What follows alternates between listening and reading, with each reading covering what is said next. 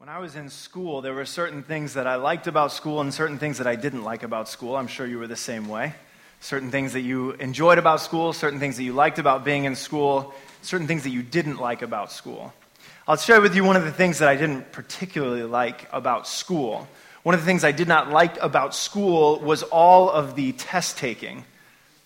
Perhaps you're the same way. I didn't really love the test taking. I'll tell you what drives me crazy about test taking, especially when you're in, in a classroom, is that when it comes to uh, test taking, and Justin Joseph is a professor, you know, he was just up here as a professor, he told me his goal with his test is to make the students' lives as miserable as possible. That's what he said to me.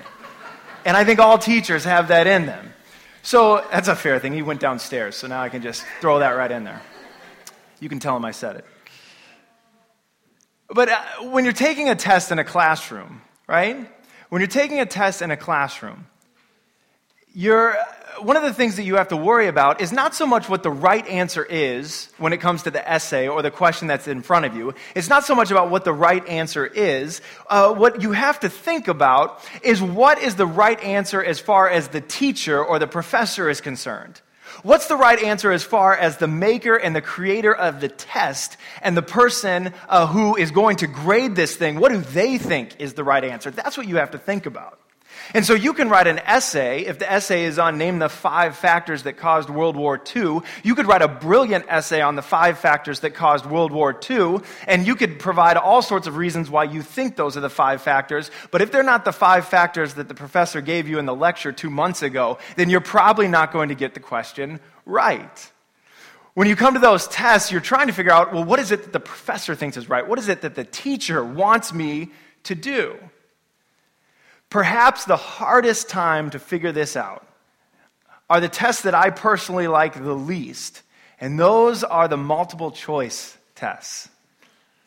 Those ones I think are the hardest because when you get to a multiple choice test, inevitably you're going to come to a question where you're going to read the opening statement, we're going to read the opening question, whether this is middle school, high school, college, or your, your, your driver's test. You're going to read a question. And then you're going to go through all four of the responses. You're going to read A, and then B, and then C, and then D. And you're going to look at all four of them, and you're going to say to yourself, it could be any one of those. The answer could be any one of those. You've had that experience before. You've gotten to one of those questions and you read all the responses and all four could be right, or maybe you look at them and you're saying both of these could be right, two of these answers could be right. Or sometimes you come to a question and you say to yourself, all of these answers look wrong. None of these answers look right. I studied this stuff. I read the material. And you read A and it's not right. You read B, it's not right. You read C, it's not right. So you think it must be D, but then you read D and D is uh, both A and C are true. And so you have no idea what to pick. And inevitably, when it comes to multiple choice, you get those kind of questions where either multiple answers seem to be the right way to go, or multiple answers, or all the answers seem like they would be the wrong way to go. And you wonder to yourself, what does the teacher want me to say? Not so much what is the right one, but what is it that the grader wants me to say? What does he or she think is the right answer? Listen, all of us that follow God, all of us that have a relationship with Jesus, all of us who want to know more about God, we all want to know what it is that God wants us to do with our lives, right? I mean, if you've made that decision, if you've decided to follow God with your life, if you've decided to follow Jesus with your life, one of the things that we want to know is we want to know, God, what is it that you want me to do with my life? What is it that I'm supposed to do? And what we would love is we would love when we go to ask God what He wants us to do. Another way uh, to say that is when we go to figure out what is God's will for our life. That's the way we often say it in church. When we go to God and we say, God, what is your will for my life? What do you want me to do? Just speak to me. Tell me what it is. What we would love is we would love if God was a lot like the magic eight ball. Do you remember the magic eight ball? You remember the Magic 8 Ball? I think we have a picture of the Magic 8 Ball up here. The Magic 8 Ball uh, was, was a toy that you could ask questions to. You remember? And the second you asked a question to the Magic 8 Ball, you would turn the Magic 8 Ball over, and the Magic 8 Ball would give you an answer. So you would have this, and I had one when I was a kid. You would have the Magic 8 Ball, and you would say to the Magic 8 Ball, is, uh, Are the Patriots going to win today? And you would shake the magic eight ball and you would turn it over, and the magic eight ball would say something like, uh, It's decidedly so. And it would give you an answer immediately. We would love it if that's the way that God worked.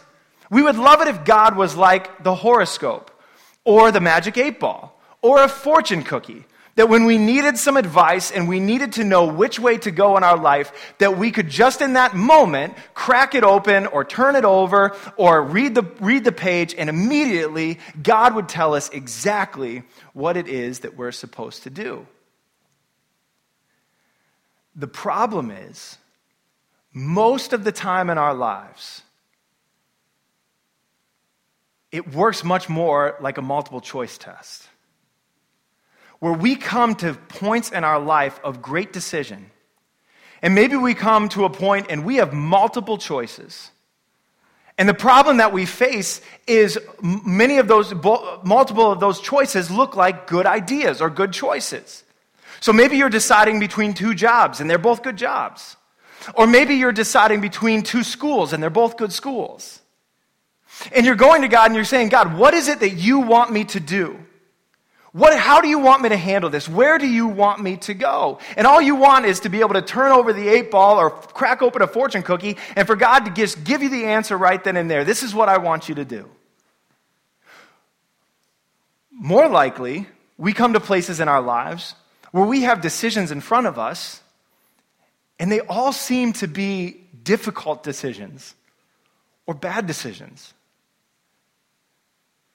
And then we find ourselves saying to God, well, God, what in the world do you want me to do? What in the world do you want me to do? I don't even know what to do here. Do you want me to stay in this job where I'm miserable and feel unappreciated and feel mistreated? Or do you want me to just leave this job with no prospects for the future? What is it that you want me to do, God? You want me to stay in this marriage? You want me to try to work this thing out when it hasn't been working for years and years? Or, or do you want me just to go my own way and have us go our separate ways? Neither one of them seem like great options. But yet there's something that God wants us to do. So, how, when we get into those points, do we figure out what it is that God wants us to do? We would love it if we could just go to God whenever we needed something. If God was like a, like a, a carnival vending machine, a carnival fortune teller and we could just take our coin, and when we hit one of those situations, that we could just go up and we could put our coin in, and we could pull the lever, or we could twist the knob, or we could move the joystick, and out would pop a piece of paper, and it would tell us exactly what we are supposed to do. The problem is, when we're trying to hear God's voice, is that there's all of these different choices that are out in front of us, and many times we're not sure what it is that God wants us to do, or where He is, where it is that He wants us to go. If you've been with us over the last few weeks, we've been walking through this series we're calling Living a Repurposed Life. And we've been walking through just two verses in the book of Romans. And this is our last week in these two verses. We've been walking through Romans chapter 12, verses 1 and 2. And today we're going to talk about the last phrase in those verses. And in this last phrase, the Apostle Paul tells us exactly how we can know God's will for our life and what He wants us to do when we are caught in those difficult places where there's multiple choices and multiple options, and we're not sure exactly which way we're supposed to go. This idea of living a repurposed life, we're kind of playing off the, the thing that's popular in our world right now, and that is taking old things and making them new, taking things that have lost their original purpose and repurposing them for something new. And we believe that's what Jesus does with our lives when we choose to follow him. That he takes our lives that are old and that are broken, and he takes those things and he turns them into something else and makes them into something new. So, this is what I'm going to ask you to do with me. One last time, if you've been here uh, all four weeks, this will be your fourth time doing it. But let's read these verses together. This is Romans 12, verses 1 and 2. Would you read them with me? Let's read them together. I appeal to you, therefore, brothers, by the mercies of God, to present your bodies as a living sacrifice, holy and acceptable to God, which is your spiritual worship. Do not be conformed to this world, but be transformed by the renewal of your mind, that by testing you may discern what is the will of God, what is good and acceptable and perfect. See, in these verses, there's two things that Paul says to us about the will of God, and we're going to walk through them fairly quickly. There's two things that Paul says to us about the will of God in these verses. The first thing that Paul says to us is Paul says that when it comes to determining the will of God, we learn to determine the will of God at the very end of a process. We learn to determine the will of God at the very end of a process. All of these verses go together. So if Paul were here today and he were to say, Do you want to learn how to know God's will for your life? Well, this is what I would suggest to you to do. In view of who God is, in view of God's mercies, in light of all God has done for you, this is how he starts off Romans 12 1.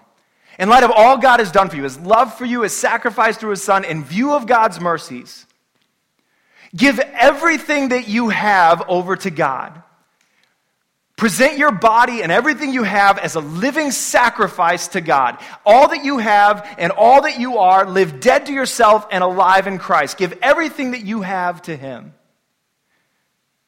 Don't give yourself over to modern cultural ideas. Don't give yourself over to the things of this age. Don't allow yourself to just be swayed by everybody and everything around you, but instead, create space in your life for the Holy Spirit to do the work that only He can do.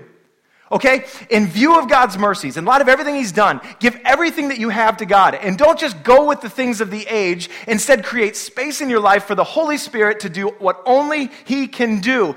And then Paul says, after all of that, then you can test and discern the will of God. It comes at the end of the process. You know, Paul's saying in order for you to understand what the will of God for your life is, there has to be a committed relationship here. That God isn't standing there like, a, like just waiting in the window like a fortune teller for you to come and give him some money so that he can tell you what you're supposed to do. There's a, a commitment here a relationship here that is built. And as that relationship is built, you come to know who God is. As you give your life, control of your life over to Him and trust Him, you come to know who God is and what it is that He wants for your life. And then you know what it is that He wants you to do. The first thing Paul tells us is it comes at the end of a process. This happens to us in other relationships. Lori and I have been together for a while. Uh, we've been married for over 10 years, and we've known each other longer than that. And so you know, it's come to a point that I don't have to be with Lori to know how she would respond in a situation or what she would want me to do in a situation, how she would want me to respond. There are plenty of times in my relationship with Lori in our marriage, and this happens the other way too, where uh, Lori's not in the situation. I'll do something, I'll take a course of action, and immediately after I take that course of action, I'll say to myself, Lori's going to be happy with that. I know she's going to be happy with what I just did. I don't have to call her up and ask her. She didn't have to write it down on a list for me. I know she's going to be pleased with what I just did because I know her. We're committed to each other. We've gotten to know each other over the years. There's also been many times in our relationship where I've done something and immediately I've thought, she's not going to like that. and I know it immediately. Not because she's told me that she's not going to like it, but because we're in a committed relationship. We know each other. I know what, what, how Lori thinks, and she knows how I think. And the same thing happens the op- opposite way. You know, I think about, uh, I've worked with Pastor Rick at this church. Pastor Rick Piccarello is our senior pastor here at Mount Hope. We've worked together for over 10 years as well. We've known each other longer than that. And so there's no doubt in my mind when I'm not with Pastor Rick and a situation arises at the church. I know what he would want us to do in any situation. There's been so much that's happened over the years that when we come to a situation, I know how he would want us, as the pastoral staff of the church, to respond to that situation. Because there's a commitment there. The same thing happens with a boss and employees that have been through the ringer together and have been together for a number of years. You know what your boss wants. He doesn't have, or he or she doesn't have to tell you what they want. They don't have to send you a list anymore. You know what they want. Maybe you're an officer in the military. You know what your commanding officer wants. Or you're a soldier in the military. You know what your commanding officer wants. They don't have to tell you anymore. You've been through the battle together. And the next time it comes around, you know what they expect and what they want. And the same thing happens in our relationship with God. But there has to be a commitment there. Because God's not the magic eight ball. And God's not a fortune cookie. And God's not our horoscope. But many of us, that's the way we treat Him. We don't need God or pay attention to God until it comes time to make the big decision, or until we're in need of some help, or until we're in trouble. And then we run to the eight ball and we shake it and we pick it up and we hope that God will just give us the answer. And sometimes God comes through like that, but Paul says, You really want to know what God wants for you in your life? What God really wants you to do? Then there needs to be a commitment there in your life to Him. The second thing that Paul tells us in this passage is that we understand God's will through a process of discernment. In fact, another way that this is translated in some English Bibles and could be translated is the word prove. Paul says we discern the will of God. When you discern something, it's not, the answer is not just handed to you. Discernment comes as you use your senses, your sight, your ability to think, and you think through different options, and you come to the conclusion, or God leads you to the conclusion that is the right one. Discern and prove is very different than the way we often approach God.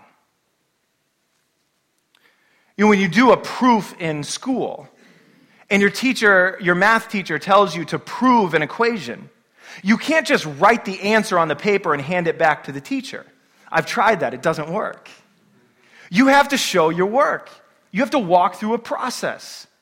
You have to prove the answer. And Paul uses the exact same language here. That if you're in this committed walk with God, if your entire life is His, then when there's all these options in front of you, you've given your life over to His Spirit, you've given everything you have to Him, that you will be able to test and approve and discern God's will for your life, in spite of the fact that there are many options in front of you. Let me give you an example of how this played out in the life of Paul. Paul, as you may know, uh, didn't stay put much in his ministry. Paul went many different places in his ministry. And so he went on three different mini- uh, missionary journeys, Paul did, telling people about Jesus, planting churches around the known world. And in Acts chapter 16 through Acts chapter 19, we re- you can read the story of Paul's second missionary journey. A couple of months ago, I was at a conference, and the head of the conference, one of the speakers at the conference, is a man by the name of Randy Hurst. And Randy Hurst is on the executive board uh, for missions in the Assemblies of God. That's what Mount Hope is a part of a denomination, a fellowship called the Assemblies of God. And Randy Hurst sits on the board, the executive board of uh, the missions team. And he brought this illustration uh, to the conference that I was attending a few months ago. And when I heard him give the illustration, I was so moved and so uh, impacted by the illustration. I thought to myself, uh, I'm going to steal that and I'm going to use it. So here we go. When Paul went off on his second missionary journey, this is how it started. And I love, I love these stories probably because it makes people real. Because even Paul was, was a, a real person used by God. Paul and this guy Barnabas, they were going to head out together on a missionary journey. Uh, but Barnabas wanted to take this young guy named John Mark with them.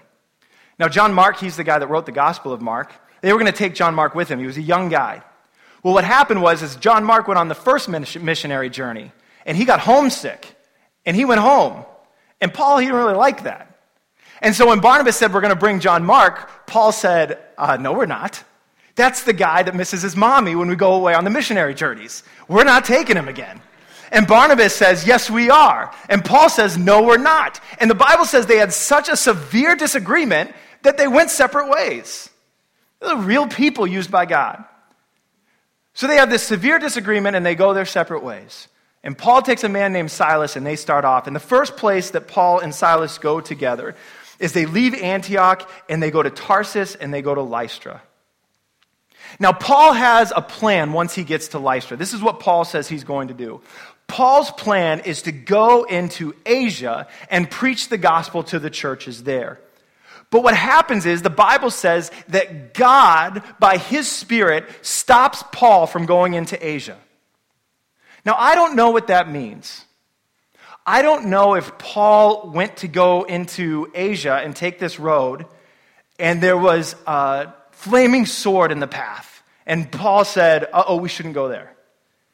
Here's what I think probably happened is that Paul tried to get supplies together to go. Paul tried to get his contacts together to go to Asia. Paul tried to get a team of people to go with him to Asia. And all that he tried failed. That he was trying to get things done, that he was trying to go and his GPS wouldn't find the coordinates and the car ran out of gas and whatever could go wrong went wrong. And Paul was trying to take this message into Asia. He thought that was the best course of action, but there was something that God did that stopped him from being able to go. And Paul took a look at the situation. He said, All right, God, what do you want us to do then? So Paul decided instead to go towards Galatia into Mysia. And it's a good thing he went to Galatia, because while he was there, he planted a church, and later he would write a letter back to that church called the Book of Galatians. Had he gone to Asia, he wouldn't have been in Galatia. And Paul had a plan and he said, okay, this is what we're going to do.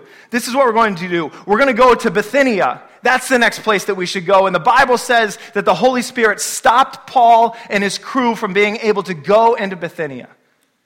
That the road was blocked, that things wouldn't come together, that everything was harder than it should have been. And so in that, that moment, Paul received a call called the Macedonian call. And what that looked like was Paul had a vision one night. Paul had a dream. And there was a man in Macedonia, and he was saying, Come and preach the gospel to us. So rather than force his way into Bithynia, Paul decided to go to Macedonia, and while he was there, he preached the gospel in those places. Then he left Troas and he went to Neapolis and Philippi. And while he was in Philippi, which he never would have been in had he gone to Asia or had he gone to Bithynia, Paul and, his, and, his, his, uh, and Silas met a woman named Lydia. And Lydia was visiting Philippi from Thyatira.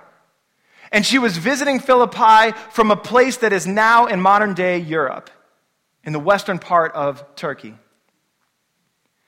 And while she was in Philippi, she heard Paul's message of the gospel and she became a Christian and she became the first convert from modern day Europe to accept the gospel.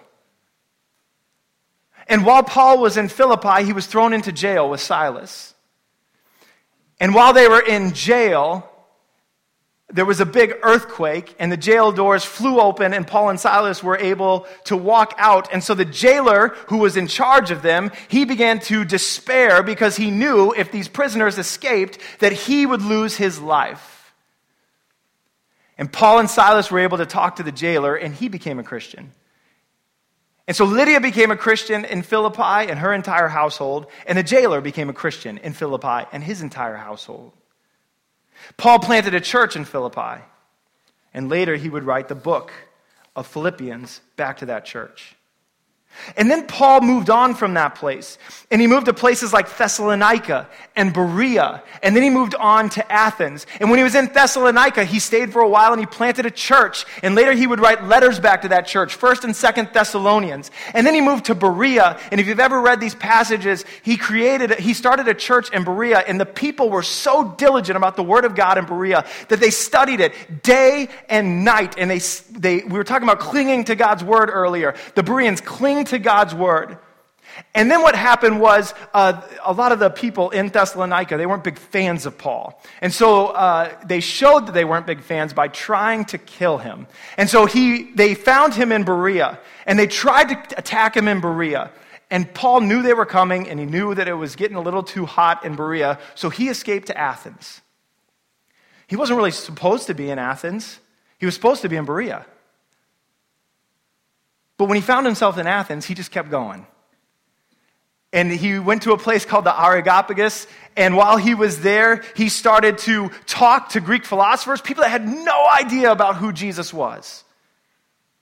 And he found ways to connect the message of the gospel to the culture in which he was in in Athens, this Greek culture. And we don't have time to get into it all, the whole story. But what happened is by the time that Paul's ready to leave Athens, there's a group of people in Athens that are saying to Paul, We want to hear more about this. And so Paul, he finally leaves Athens and he goes to the city of Corinth, starts a church in Corinth. He writes later, he writes 1st and 2nd Corinthians back to this church in Corinth. He stays in Corinth for a year and a half, investing in the life of these people and these new believers in the city of Corinth. And then he leaves Corinth and he goes on to Ephesus. And while he's in Ephesus, He's preaching and teaching in the synagogue. But the people that he's preaching and teaching to in the synagogue, they're not really responding to what Paul was saying. And so God takes him out of the synagogue and leads him to a school. And the school that he leads him to is the school of Tyrannus. And listen to what the Bible says in Acts chapter 19, verses 8 through 10. Paul entered the synagogue and for three months spoke boldly, reasoning and persuading them about the kingdom of God. But when some became stubborn and continued in unbelief, speaking evil of the way, the way is the Christian life, the gospel, before the congregation, Paul withdrew from them and took the disciples with him, reasoning daily in the hall of Tyrannus. This continued for two years. So Paul wanted to go to Asia, but God stopped him. And instead, God sent him on this path that went way around in areas that he never thought he would be. And then he ends up back in Ephesus for two years, teaching at this school. And you know what happened when he was at this hall teaching? People from all over came to learn. And for two years, Paul taught them. And then listen to what the Bible says next. This continued for two years. Now listen. So that all the residents of Asia heard the word of the Lord, both Jews and Greeks.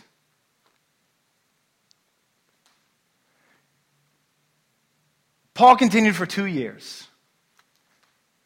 And all the residents of Asia heard the gospel because of the teaching that Paul was doing in Ephesus. And what happened after that is that churches were planted in cities all over Asia. And you know what happened later is that a church was planted in Bithynia where Paul had wanted to go in the beginning. Churches were planted all over that region because Paul was willing to discern and listen to the will of God. But how did Paul know it? How did Paul know what God wanted him to do? Paul knew what God had wanted him to do because Paul knew God. Back in Romans chapter 12, Paul says something about the will of God. Paul says that God's will would be good, acceptable, and perfect. The question is to whom? To whom is God's will good, acceptable, and perfect? We say to God, God, I will do your will as long as what your will is, is good, acceptable, and perfect to me. But what Paul would tell us is that God's will is good, it's morally right, it's acceptable, and it's perfect to him, not to us. And Paul had a relationship with God, he had a commitment with God, and so he knew if God was telling him not to go to Asia, if God was telling him not to go to Bithynia, that God had a plan that was good, acceptable, and perfect, that went far beyond anything that he could come up with on his own. And because Paul had the relationship, Paul was able to discern what God's will was his good, pleasing, and acceptable, his good, perfect, and acceptable will. And what we learn from Paul is that we cannot know God's will for our lives unless we know God. If you want to know God's will for your life, you have to start with knowing who God is the person of God, the character of God. If Paul was here this morning, we said to Paul, Paul, listen, I've got all these things going on in my life. I have all these important decisions to make. I need to know where to go and what to do. And my kids are becoming teenagers and we don't know how to pay the bills. And all of these things are going on. What in the world am I supposed to do? Paul would say to you, I'll tell you what you're supposed to do. You want to know the secret? Here's the trick. In light of God's love for you, in light of all that He's done, the fact that he sent his son to die on the cross for you while you were still a sinner, in light of all that God has done, give everything that you have to him and live dead to yourself and alive to Christ. Give your entire being and your bodies over to him as a living sacrifice. Don't just listen to what the culture's saying but submit yourself to the Holy Spirit and create space in your life for the Spirit to do the work that only He can do. And then you will be able to test and approve and discern God's will for your life. Not because you come up with good ideas yourself, but because the Holy Spirit is at work inside of you. And He's leading you and guiding you as to what you are to do. If we want to know what God's will is for our life, we need to know who God is. We need to be in a committed relationship with God, giving everything that we have over to Him. We would love for God to work like the magic eight ball, or the fortune cookie, or the carnival fortune teller, or the horoscope. When, when we get to the point in our lives that we're not sure what to do, all we have to do is flip open the paper, or put our coin in, or crack open the cookie, or just shake it and turn it over, and God would tell us exactly what to do. But if you want to know the will of God for your life, you have to know God. Paul doesn't give us a lot of shortcuts here.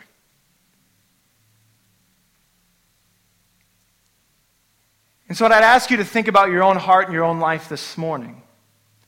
If you want to live your life the way that God wants you to live your life, if you want to do what God's plan is for your life and not waste your time coming up with your own solution or your own ideas, but do really what God has put you on this earth to do, and you're trying to figure that out, I would just ask you are you submitting yourself to Him? Is all that you are and everything that you have yours? Because I promise you, the plan that God has for your life is so much better than the plan that we could come up with on our own. We can come up with some ideas on our own, we can find solutions on our own, but the plan that God has for your life is so much better than anything you could come up with on your own. Not only did the, rather than Paul spending his time going from town to town in Asia, he planted multiple churches in the entire region. And then God put him in a place to impact the entire region for the gospel. God has a plan for your life that is good, acceptable, and perfect to Him. And it's better than anything that we can come up with on our own. If you want to know what it is, you want to know His will, spend time getting to know Him. Create that space. Open up that Bible and start reading it. Go into His presence and spend time in prayer. It's the only way to know what it is that God wants you to do. I'm going to invite our worship team back as we close this morning. I'd invite you, if you would, just to bow your head, close your eyes with me for a moment. We're going to close this morning just with one song together.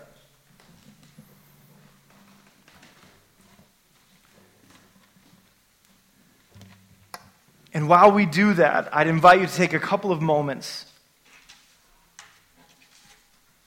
And think about where is it in your life that you're wondering what it is that God wants you to do?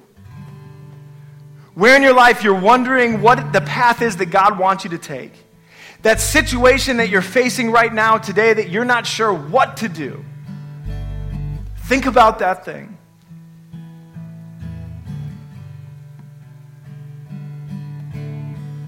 And think about how well you're doing right now in your life, getting to know God spending time with Him, spending time in His Word, spending time in His presence, creating the space in your otherwise busy and chaotic life for the Holy Spirit to speak.